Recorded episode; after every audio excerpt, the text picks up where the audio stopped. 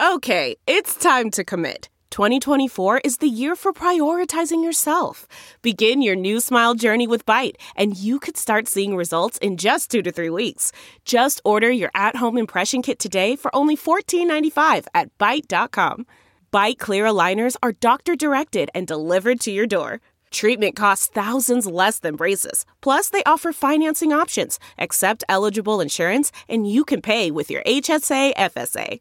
Get 80% off your impression kit when you use code WONDERY at Byte.com. That's B-Y-T-E dot com. Start your confidence journey today with Byte. Free today. Take two is gone.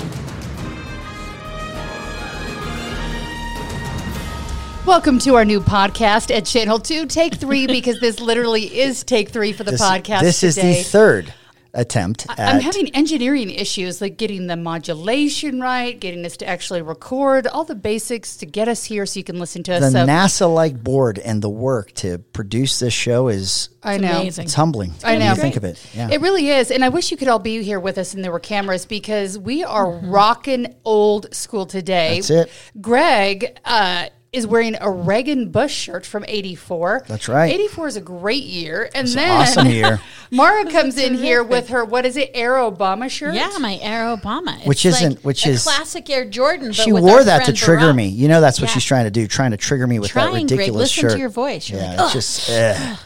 Yeah. And the funny thing is, is before Stress. you took your sweatshirt off, we didn't even know you had that Yeah, on. And 'cause we were taking pictures with just Air Obama. You, you know, didn't even and you let know us why, know. Heidi? Because You're she wore that to try to trigger me. I this is just a wardrobe choice. This is just a everyday. I looked at my closet Red, and I white, thought and I blue. will wear this red, beautiful Reagan Bush Mm-hmm. '84 shirt because it's just. I'll tell you my favorite nice. political shirt. I sleep in it every night, and I must have been doing it for a year now because it's one year since the vice presidential debate we had here in Utah, at the University of Utah. And you know, we usually get a free T-shirt, it's like itchy and garbage, Yeah. and you just don't want it. It's luxurious. The It's a shirts nice they one? have. Yes, They, I they- love it. You know, there are some brands out there nowadays where that? they The are nicer. I think the university Quality. must have done it. And I had an intern with me, and you know how you have interns because they're excited because it's the first political event they've been to, so they were running around. The. And that was for actually a big deal to be a nationally televised. Pres- Yeah, pe- and she brought me back a vice T-shirt, president. and mind you, it's large enough. If I belted it, I could wear it as a dress with heels. But it's like awesome. So That's the infamous fly those- yeah. debate where the fly landed on We remember. Vice President Pence, I know, and, which was a complete Classic. planned attack on our poor Right. Vice President The from crazy the left. part is that debate. I don't know what's happened in the last year, but it feels like three years ago to I me. I can't believe it's only been a It year. is- yeah, it is crazy, isn't Yeah. it? It has it has gone. Um, it it feels like a long, long time ago. So I feel bad that I don't have a T-shirt on, Yeah. but I do um, have a leopard print on, which is a little crazy for me. Normally, I wear just the primary Yeah, colors. so here we are. Yeah, yeah. very animalistic on a Friday there. You know, And and, leather is that pleather? I mean, did you kill an animal for that I have whole a, le- I ensemble have or a what? leather skirt, but this is It is. pleather. Oh, it's okay. But I, as a vegan, So I do she's wear happy. leather I was just still. gonna say, Mara is just so proud of you. I'm like, You're eh, pleather. here. That's you know. I know. I like the real deal.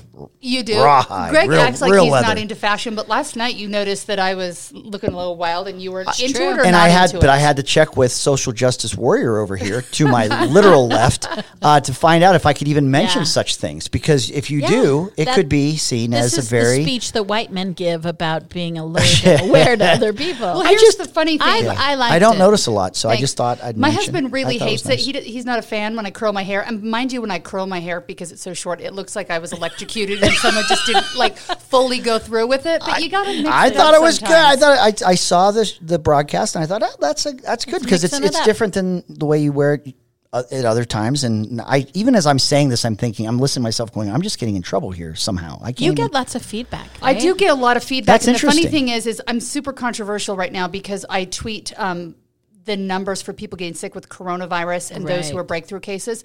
So sometimes I like to have crazy hair just to give other people. Why does that bother about. people? I don't know. People just don't like it. But um, older women, not a big fan of the curly, crazy hair. Oh, so you've Younger spotted women demographics enjoy in it. these Yes, there are observations? demographics. Interesting. And men all send me messages like this. I'll read one off of um, the Uh-oh. Instagram. Uh-oh. It's not terrible, but it's always this. Love the hair tonight. You look a little wild and dare I say naughty. I'm loving it. So And that's inappropriate men, right there. for there. some reason, like when your my hair looks crazy, they're like, "Ooh, it looks naughty." And I'm like, "This is not naughty. It's just like, like what is this?" Yeah. So then it makes me never my want to curl wife my is hair. convi- convinced that the our, my gender is doomed. She's always she's she any anytime there's a terrible That's not crime just your wife, Greg. on, on the news, she just makes sure I know that there's these aren't women committing these crimes. You, you know, there's No. a common Never. But I denominator generally here. would like to say that all men are not bad. I like men. I would like, to my think husband. that. I would Um, like to I think have that, that the gender is not doomed and that we are actually contributors to this whole you know, Absolutely. like I don't want to take the garbage right? out on Sundays. Sure. There are roles for you. Yeah, you know what? I can't even argue with that. I I get the sense very strong that that that's my role. I have roles. That Oh, I'm we all have roles to, we play, We all have and roles. we've all played out our roles in this, but it's sort of final again till it's not final. Uh, Bears Ears and Grand Staircase Escalante are back to their full size. I wouldn't say, I guess, original size. It keeps being like a hamburger at Burger King, where it's a full size, it's a medium, it's a small fry. Anyhow, uh, our congressional delegation, as we know, has uh, made it fairly clear that they wanted this to not be in the president's hands, but something to be done in Congress where there was something permanent so there wouldn't be a yo yo. Uh, Greg, I know you're not loving this. No. Is it what you expected? Deborah Holland came here, Holland, I want to say her name Holland because that's how it's spelled. She came here, I think she um, really listened to people, whether Biden listened to her or what her takeaway was. They did go through the steps of coming here, listening to tribal leaders, listening to county commissioners. So, should we respect the decision Biden made? I, I think it's tragic, and I and I'll tell you that that um, I, I I I took pictures uh, throughout the experience when President Obama was leaving office, and in December of 2016, he uh, made he designated these monuments or monument Bears Ears Monument, and we had a press conference. I flew down with legislative leaders, and we met uh, the main street in uh, San Juan County. It there was it was full. People were upset uh, that this designation had occurred. Uh, later, we had Secretary of the Interior Zinke come to do kind of what you just described that the Biden administration's uh, secretary did. And uh, there were helicopter tours, uh, and there was a, a, I believe, a real earnest desire to dialogue with the with the community. And we and I was part of that. I joined him in, my, in those tours. I saw the public come forward, and then ultimately, the president of the United States came to Utah in December of 17 and signed a reduction. So if we looked at it with just political eyes and said this is just going to be one side of the political spectrum versus the other, our request, uh, myself, I as a Speaker of the House ran a resolution with the Senate President Niederhauser asking uh, the the Trump administration to rescind, to rescind and remove the designation entirely, and that is not what happened. They kept it, but they Trump didn't they pulled listen it- to you? They didn't. He should have, I guess, but. I tell you that they, I think it was a very thoughtful process, and what you saw was you saw a, a shrinking of, and they gave good reasons why they left the monument in place, but they made it considerably smaller, and I would argue appropriately. Uh, but that's not what happened here. They just went and rubber stamped the status quo of what happened in December of 18. And I don't think it went through that kind of uh, uh, more judicious process. And if you look at the original designation, they actually argued that starry skies and, and the quiet of night was what they were trying to protect as well. There were just some stretches in terms of what they were justifying as a national monument. And I, it just makes my hair stand up in the back of my neck when I hear there's going to be so much tourism because of this. Well, that's not really what Teddy Roosevelt was talking about when he wanted to preserve some of uh, our of nature's greatest treasures. It actually does the opposite. You have more trampling over. We heard this even in our tour that volunteer search and rescue, since that designation had happened by Obama, there were there was damage. There were there was more traffic. There were more calls for search and rescue as people were being lost, and it was not uh, preserving or protecting that land as advertised. And you and you don't get that if all you're talking about is uh, tourism. So, say you want to do something that creates more tourism, but saying you're doing it and creating a national monument in the in the same breath, saying we're going to protect all of this. It's not true, and and I will tell you this finally, and I know you've been very patient, And Mara. therefore, You will never see another president of any party go into a small, very small rural county like San Juan County and change this. There is no upside politically nationally for doing it. There is a downside nationally with the environmental interests that do not want to see this happen. So it is a it is a net net easily a negative for any president to do it. It's why George W. Bush didn't do it. And I felt that the that the concerns that San Juan County residents, both Native Americans, people that live there, it was it was a diverse crowd they felt like you'd see someone at a at the like the Simpson Avenue, Salt Lake City, hearing whether there should be a homeless resource center in their neighborhood. They, they were as concerned about their where they grew up and what was going to be impacted around their community as you would see people in a in a hearing for land use decisions in Salt Lake City, and it, the, the the tone and the frustration was the same. The difference is people in Salt Lake City can go to a public hearing in Salt Lake. Uh, the people of San Juan County will never have audience with a president to make that case again, and it will never it'll never be adjusted again. It's not a ping pong; it doesn't sway back and forth. It'll never be touched again because no one there isn't a president that'll spend capital on that. I don't know. The interesting thing, though, is this has turned Mara into this Democrat and Republican debate. But when I look at it, there's so many different facets and pieces to this because we're talking about when you look at San Juan County, you know, do they have the money and you know the ability to take care of this? We look at businesses. Do they need to be ready for tourists? Do they not need to be ready for tourists and spending? And we're talking about tribes, and there's just so much that goes into this. Is this a win, or is it like okay? We've just got one more decision that could be changed again. I mean, I would define win as in 50 years, will we look on, back on this and appreciate that it was done? From my point of view, yes.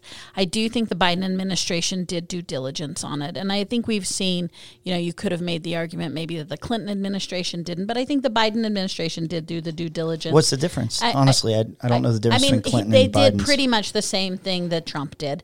Um, they had advisors come in, they Yeah. took in data. For me, too, one a, one really important piece that I think that the Biden administration uh, did pay a lot of attention and deserves a lot of attention is the tribal voice. And the five tribes are on board with the Biden plan.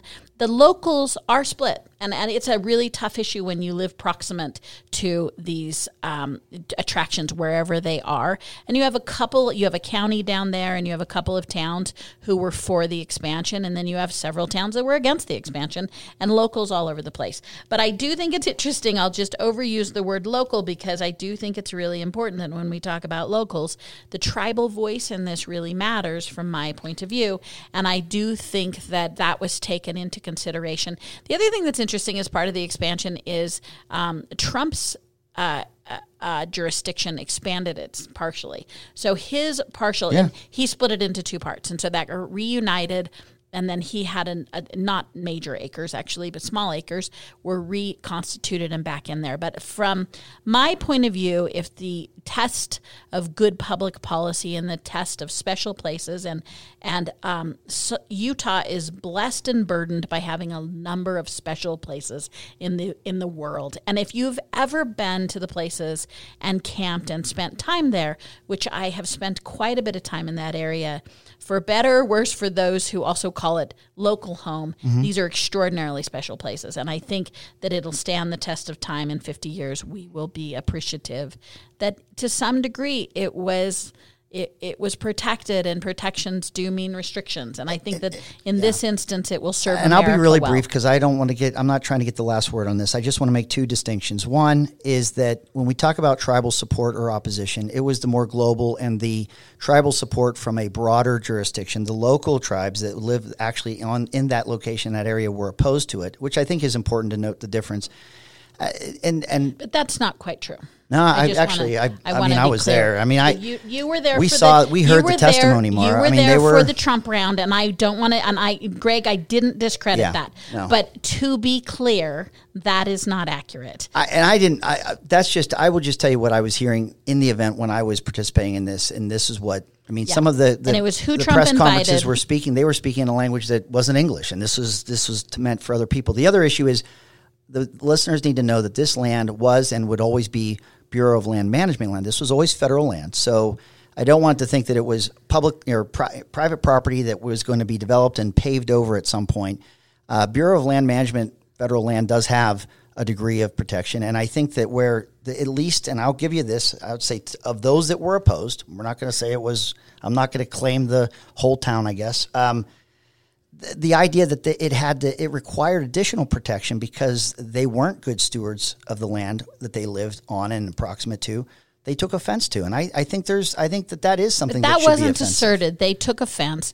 But when you Because it wasn't being damaged. It's actually being damaged when more people are trudging over it, and that's what happens when it becomes when more When you known. assert monuments, they're not value statements. And when you move into value statements of offense, you move from policy to politic.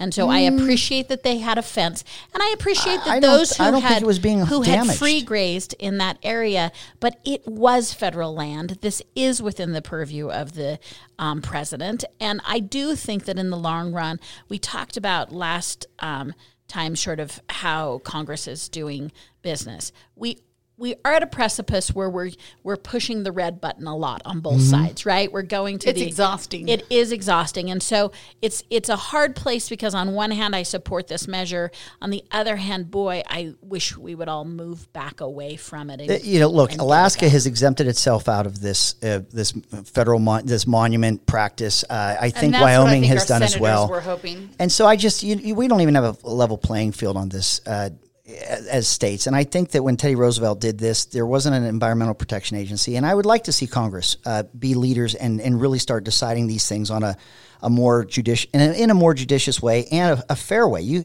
how do you get states that get to exempt themselves out of any consideration for this? It's just not right. I mean, it's just, you ought to be able to look at these things and even ask the question that what Teddy Roosevelt did. Do you even need that practice anymore, given the other safeguards that we've put in place since his presidency in the early 1900s. I mean, can we find a better way to do it? Uh, making it a political football certainly won't. I will say though that I don't think there's a Republican president that will ever reverse a national monument. I don't think it'll ever happen. So And I say good for the Republican president who won't, and good for the Democratic president who who who stops. I know this that- of course that's no. I mean, like we we do need to start stop the process, but I I, I think we won't regret Bears ears. Yeah, we'll wait and see. The interesting thing is, is you know how many people go there. I would like to say that I'm a poor planner, and um, the October fall break for kids is coming up, and I thought I'm just going to go look and see if I could go down by Bears Ears or Grand Staircase or Canyonlands or Moab, and I was willing to camp, stay in an Airbnb, anything. I will say There's nothing, to be I will found. say- Check, Bluff is the best city in the state. if you haven't okay. ever stayed in Bluff, Utah, stay in Bluff, Utah. I'm telling you right now, I learned so much on these tours, and I actually came away from Humble brag, the, the a tour helicopter. with uh, Secretary Zinke with a deeper appreciation of wanting to preserve some of these treasures. I, I was, Yeah. I thought it was. Don't looked make like me take the everything cheap shot in which this is the first time Greg has seen these precious No, properties and was like, you know what, Mara? There's this." no one that gets to see them You're at the, van- at the height and vantage point that the tour that the secretary was able to take. No, it, that's it was not, a unique that's way not to true. see there the are whole people thing. who have been I- I- engaged with these properties for years and years. You can't- beyond the can't- supersonic helicopter and actually on the ground. It is beautiful down there. It is Horizon ex- Horizon it's doesn't do it justice. It's a very different view. It's I'm telling beautiful you, it there. was. It was. My it mother was and father-in-law lived down there for years, Oh, not because right. they had grandkids or anyone around. They just loved the beautiful outdoors there. And the, so the horse on the hill. Yes, so there's all kinds of beautiful things. There are not so beautiful other things going on this week. Um, I want to talk a little bit more um, congressionally for a minute. Uh, Senator Lee this week, and also now Chris Stewart, uh, joining in the call for the feds to walk away from school board meetings. Uh, Chris Stewart tweeting, an angry parent is not a domestic terrorist. And um, Lee is saying, stay away from our school board meetings. Uh, he signed a letter and basically telling the DOJ or the Department of Justice not to interfere with local school board meetings or threaten the use of federal law enforcement to deter a parent's free speech. This is all um, coming at, uh, about because of CRT and. Uh, Mara, you start here. Uh, do we do we need the feds in our meetings? Do we need to be threatened with that? And then do we need to counter threaten? I don't know. Yeah, so I'm we- just like, come so on, guys. we don't. But let's just light this up for a minute, Mr. Ooh, Hughes. Let's light it up. I am. I am ready to launch what on this one. What a one. bit of malarkey. This was political theater at its best, and I'll just say, Are we talking about the DOJ? the or are we talk- DOJ, the letter, the pleading to, you know, not have federal officials. Let's roll it back and actually look at what happened because I get a round of applause for political theater once again this week from Mike Lee. But it is It's so not. I don't know how you Merrick Garland, all this was, all this was, was the the school association, which isn't uh, which isn't employed by federal government, reached out and said we're highly concerned about some of the threats we're seeing. Merrick Garland said, "Go check it out and see if we should do anything." That's all that happened. That's- and you think that's and all- Then you think all that's- of the senators run to their reelection committees no. and scream that we shouldn't have jackbooted FBI thugs beating on these precious parents. Now, given that, no, no one thinks that the federal government should go in and pound these parents.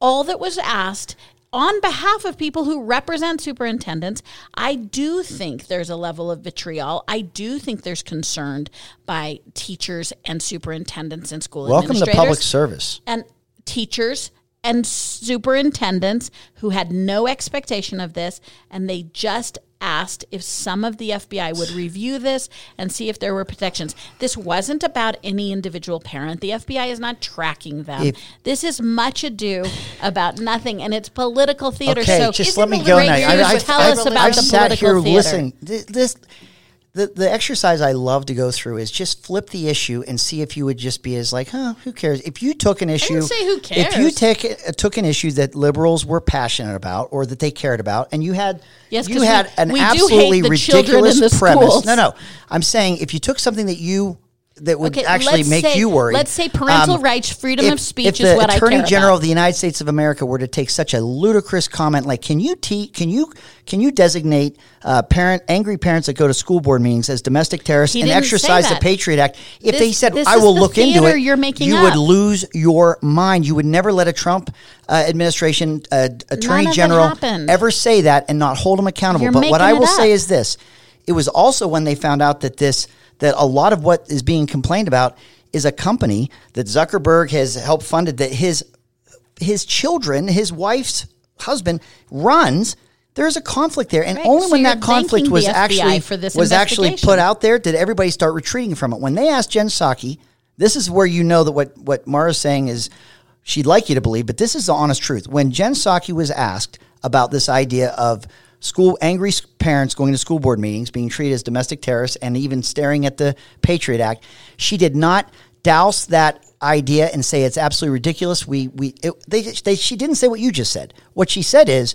Um, we're not the attorney general. That's down the street. You'd have to ask him about that. We're not a school board, and we're not the attorney, the DOJ. So you'd have to ask, as if they don't actually talk, or they, they don't have, they don't know who it, you know Merrick Garland is. They don't know. She just she completely In this avoided conference, avoided she- answering a direct question that on that. on the Supreme Court right now. oh my gosh, Yes. no! I would not prefer Yes. that. I'm so grateful that we He's wasted. do not have Yes. him on there. Yeah, not Ugh. when we've got a beer drinking, But you know what? loving. When I when I hear this issue, because there's been an article they showed the, the the companies that his his child's husband runs that that does this data mining of of uh, the kids, asking them if they're comfortable with their sexuality and everything else. They listed in one of the articles this the large school districts in America that they have contracts with, and Jordan School District is one of them. Sorry, this okay? is Merrick Garland's. This is his daughter's husband's company that he runs. Oh, I thought he ran a company that taught uh, how to teach CRT. Yeah, that's it. But they, they data mine to get that information. No, no, no. It's it's uh, it's you're exactly right. But this is a scary part.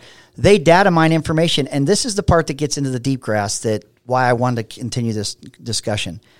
When I was a state lawmaker, and we looked at legislation uh, that would look at trying to improve how we deliver education to kids, two things would happen. If there was a vendor, if anyone said, "Look, we have a way to help uh, teachers get continuing education. It's an online thing. You don't have to go to the actual brick and mortar school." Uh, you can argue that you like that idea as a vendor, as a third party that you would contract with or not, and you can have that debate. But that's what a vendor is. Or English is a second language. Can you have uh, software that children can learn English uh, because the teacher might not, un- not it might not be a language they understand or can communicate in? Is that a vendor that a school district would want to hire, or would the state want to help with uh, funds uh, to, to have that vendor? We've had an ongoing debate in the state legislature about the role of vendors in the delivery of education. What infuriates me in the story about this particular company is that they are getting information about children that we've been told in, in school districts have said FERPA and federal law doesn't allow us to give you any information about these kids. They have defined this company uniquely as as a school district. Uh, what they call it, an agency or a, a school district. They they are not defined as a vendor when they absolutely are. And so for them to call them an official of the school district to be able to then get that information about these students, when we have had these ongoing discussions in policy about the role of vendors in the delivery of education, that's what I really feel is under the radar and is deceptive and is wrong. You cannot have a company like this getting access and doing things that principally we've been told and we've operated under this set of rules that you can't get that student information and you're not supposed to be able to do that. So that's a little that that that this, that part right, of I'm the story into it. that Yeah. part of the story you can read over very quickly and not really understand what would be significant there but i know what's significant about that and it's not right you It, it, it removes them from that vendor discussion and about accessing students' information, which is really sacrosanct or was. You weren't supposed to be able to do that, or you were very careful on where that information went. They have circumvented that. And I, I find that to be one of the worst parts of this whole uh, story that's broke recently about this issue. Well, this whole story started with Senator Mike Lee, and I'd like to return to him right now because he's up for He's reelection. a champion, and he's calling this out. Thank goodness. Yeah, he is up for reelection in a year. He has Ally Isom running against him. He has Becky Edwards. Now he has Evan McMullin. You may remember him uh, from running for president in 2016. Uh, Garnered about 20% of the vote here in Utah for people who wanted a moral option that was not President Trump. He is back at him again. And I hate to even admit that I didn't know this. Mara had to notify me that there's a new Democrat in the race this week that I'm going to have to call and talk to, uh, Nick Mitchell. So uh, a lot going on here. Greg, uh, are you excited to see Evan McMullin back in the race and giving people an independent option? Yeah, it's an, it's offensive. He's a spoiler. He is funded by the elite that uh, want to spoil races. He uh, left that presidential race while he got 20% in Utah. He had about less than 4% nationally. But he left that campaign with an existing debt. I looked it up this week in the FEC. It's a, it's a publicly accessed uh, you know, Federal Elections Committee database. It's 669,000 and change that he sits with debt to that presidential campaign. So now he's actively trying to raise money for a Senate race where does this guy come off being a, fiscal conservative or anything if he's sitting on 670,000 in debt from a presidential race and now he's going to restore integrity and responsibility and fiscal responsibility to a Senate race? Mike yeah, Lee he should have done a Ponzi scheme with this house like Mike Lee and that would have been better. He, I just my biggest question about Evan McMullin is does he know he's a marionette doll or does he honestly st- see himself as a straight-faced candidate? Who do you think is pulling the strings? People that don't want Mike Lee to win. They want they want to dilute votes. They want to try and take votes away from Mike Lee from different narratives and so different sounds candidates. Like you think, and I'm tired of that. He that's, has a chance of that. No, I don't think. I that's. I think it's. I think it's a. I think it's offensive, and I don't think it'll work. Offensive? But it's amazing. Yeah, a, in a guy America that runs, for someone who wants to run well, for this, office no, and applies. I don't. I don't find the concept Do, of running do you find to open elections I don't. offensive, Greg? I don't find open elections offensive, Mara. I find this individual and then the fact that he thinks he should and could run to be offensive. By the way, he said that when he was a little kid, he wanted to be a CIA agent. That'd be like your little kid coming up and saying, "I'd love to be a sniper." Who wants to be a spy? Who wants to live? I mean, what kid want? You want to be a My police brother. officer? Like you want to be a cowboy? kids. Yeah. what little so- kid wants to be a spy? that Okay, is weird. Okay, that's just AM weird. radio. I don't it's know my turn. weird. It's weird. It's my turn, AM. So I, I'll just say there's two FM parts of this that are that are s- FM. that are so interesting, and one is that I mean Evan McMullin is legit, right? He got twenty percent of the election. He he is a viable candidate. Oh, please! If you give that he's run a, a presidential presidential, I also think it's interesting that Ally Isom, Becky Edwards, and Evan McMullin are all would be considered right of center traditional mainstream conservatives and they are all and, and in some ways they're they seem to be staking out the same territory which just shows you where mike lee uh, is on this. Now so i think that no I, th- I think he's not. I think he's a little ideological and i think he's a lightweight and i think as we had in our last discussion he's all about the politic. But it does show you the pushback um, that Mike Lee is getting. The polling also shows you the how thin his support is. I have seen very few elected officials in which you can turn their likability numbers into dislike. So he's not heavily liked according to the polling. He I feel is, like both of our senators are kind of at this point right well, now. Well, Romney's stronger than he Oh, he is. is? Okay. Yeah, and so and so he's got a thin likability with the Republican electorate. But here's what's interesting about this Okay.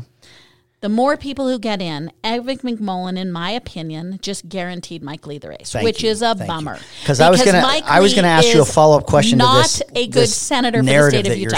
But I will say the problem is that he is going to.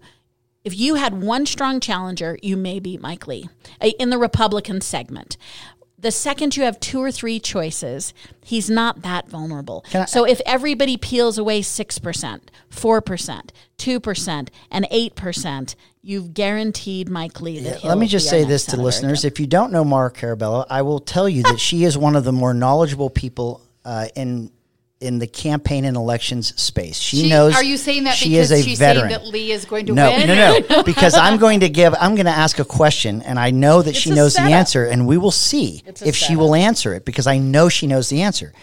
Given the historical uh, results that come from elections and midterm elections, Sure. So when you have a Republican or, or Democrat that Right. wins the presidency, and The you have a midterm, The minority wins. what is the historical outcome? And would you call Mike Lee in line with where that historical uh, voter sentiment lands, or would he be on the outside of that? The minority party wins because we're like flipping off the majority. So in this case, you would give you'd give half a dozen percentage points to You the might Republicans. think the already, conservatives a strong candidate in a midterm, huh? No, you wouldn't. You would think that you would think that the No. you would think that This the is where majority you- party, oh, the majority terrible. party, You are terrible. The majority You- you party. don't believe what no, you're saying right now. Republicans should have Republicans should have an edge this time. Yes. around because they're in the minority. Conservative party. This is what I'm Republicans. saying. You, are getting a heavy dose of liberalism But I right do think Mike. So we would never swap out. I, I think an independent run is foolhardy. I think it's a fool's errand. So while I think McMullin is a legit candidate, I think there is the viability of virtually nothing. I don't think an independent can win. I'll say that. that Unaffiliated kills the definition of of a,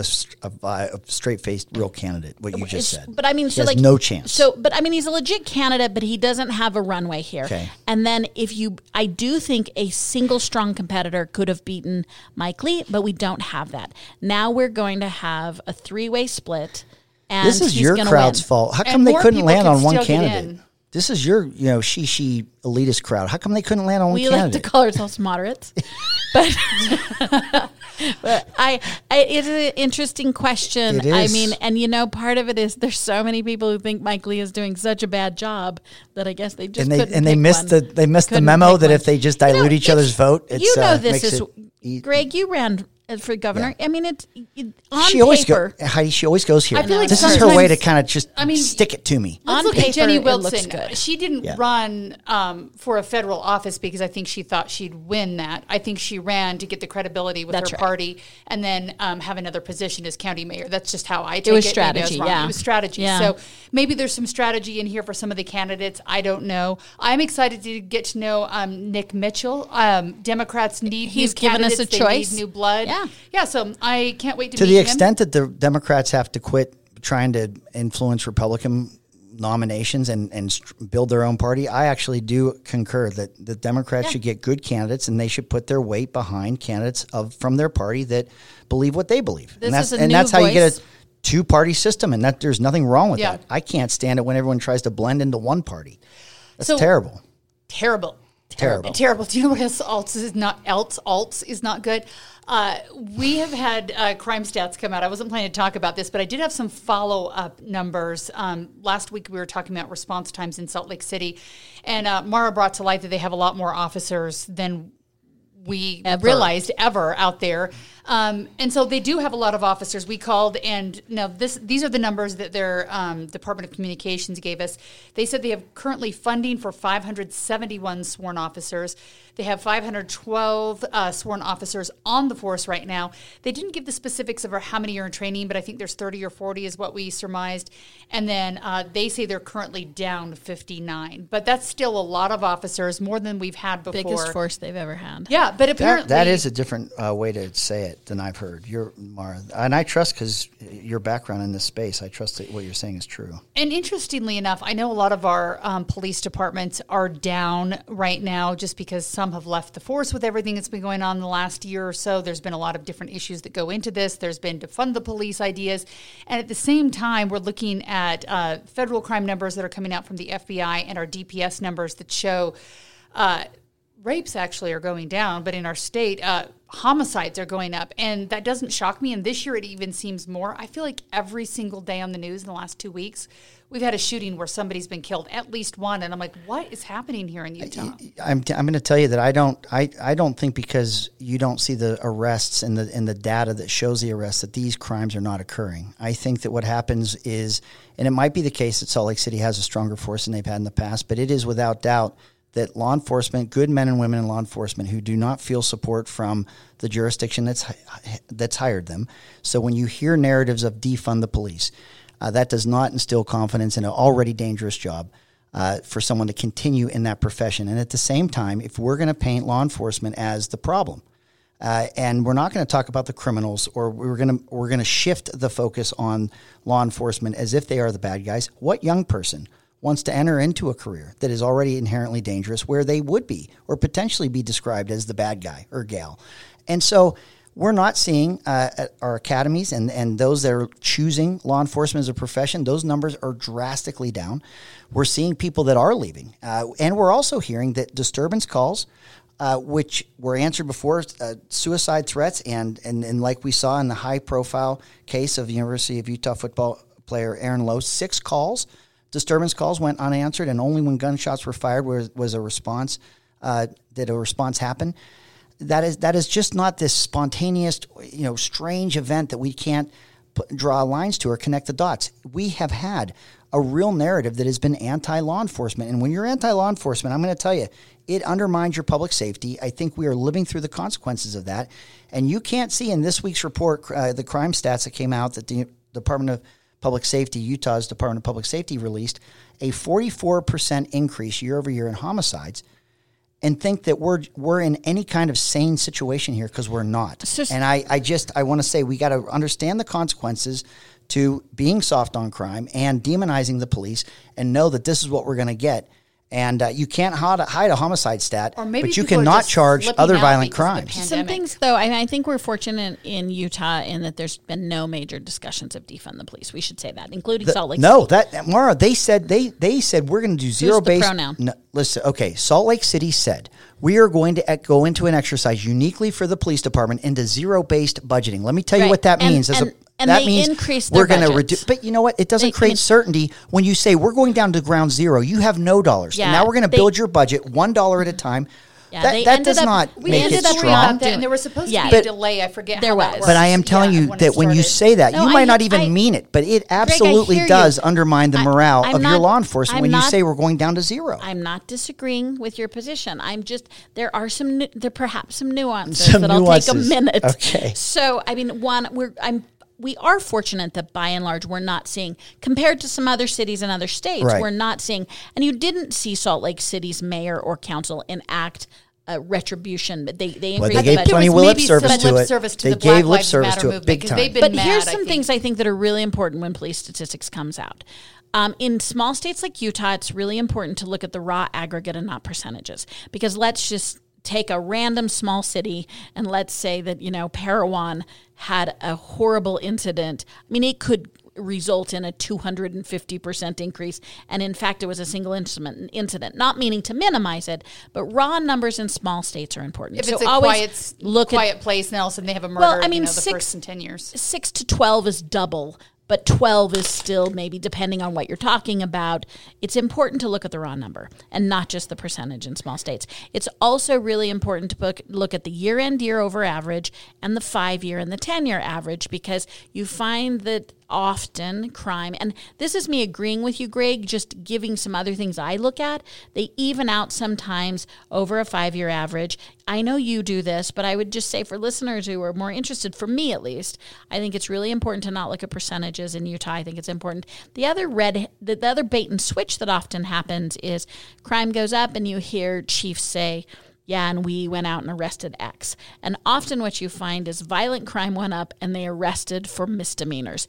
And that I think is a common bait and switch in which they I don't say- like that. I don't either. And I think it's I think it doesn't solve it, it, it's it's where you would call soft on crime. I would not take that 80s rhetoric out, away, but And like you- overall, I Well, think there it's not are hard on fewer crime. I can tell you that. It- you- Yeah. Look, again, I don't think that what happened to this play. I think this was a high-profile murder. eh, What happened to this young man, this football player.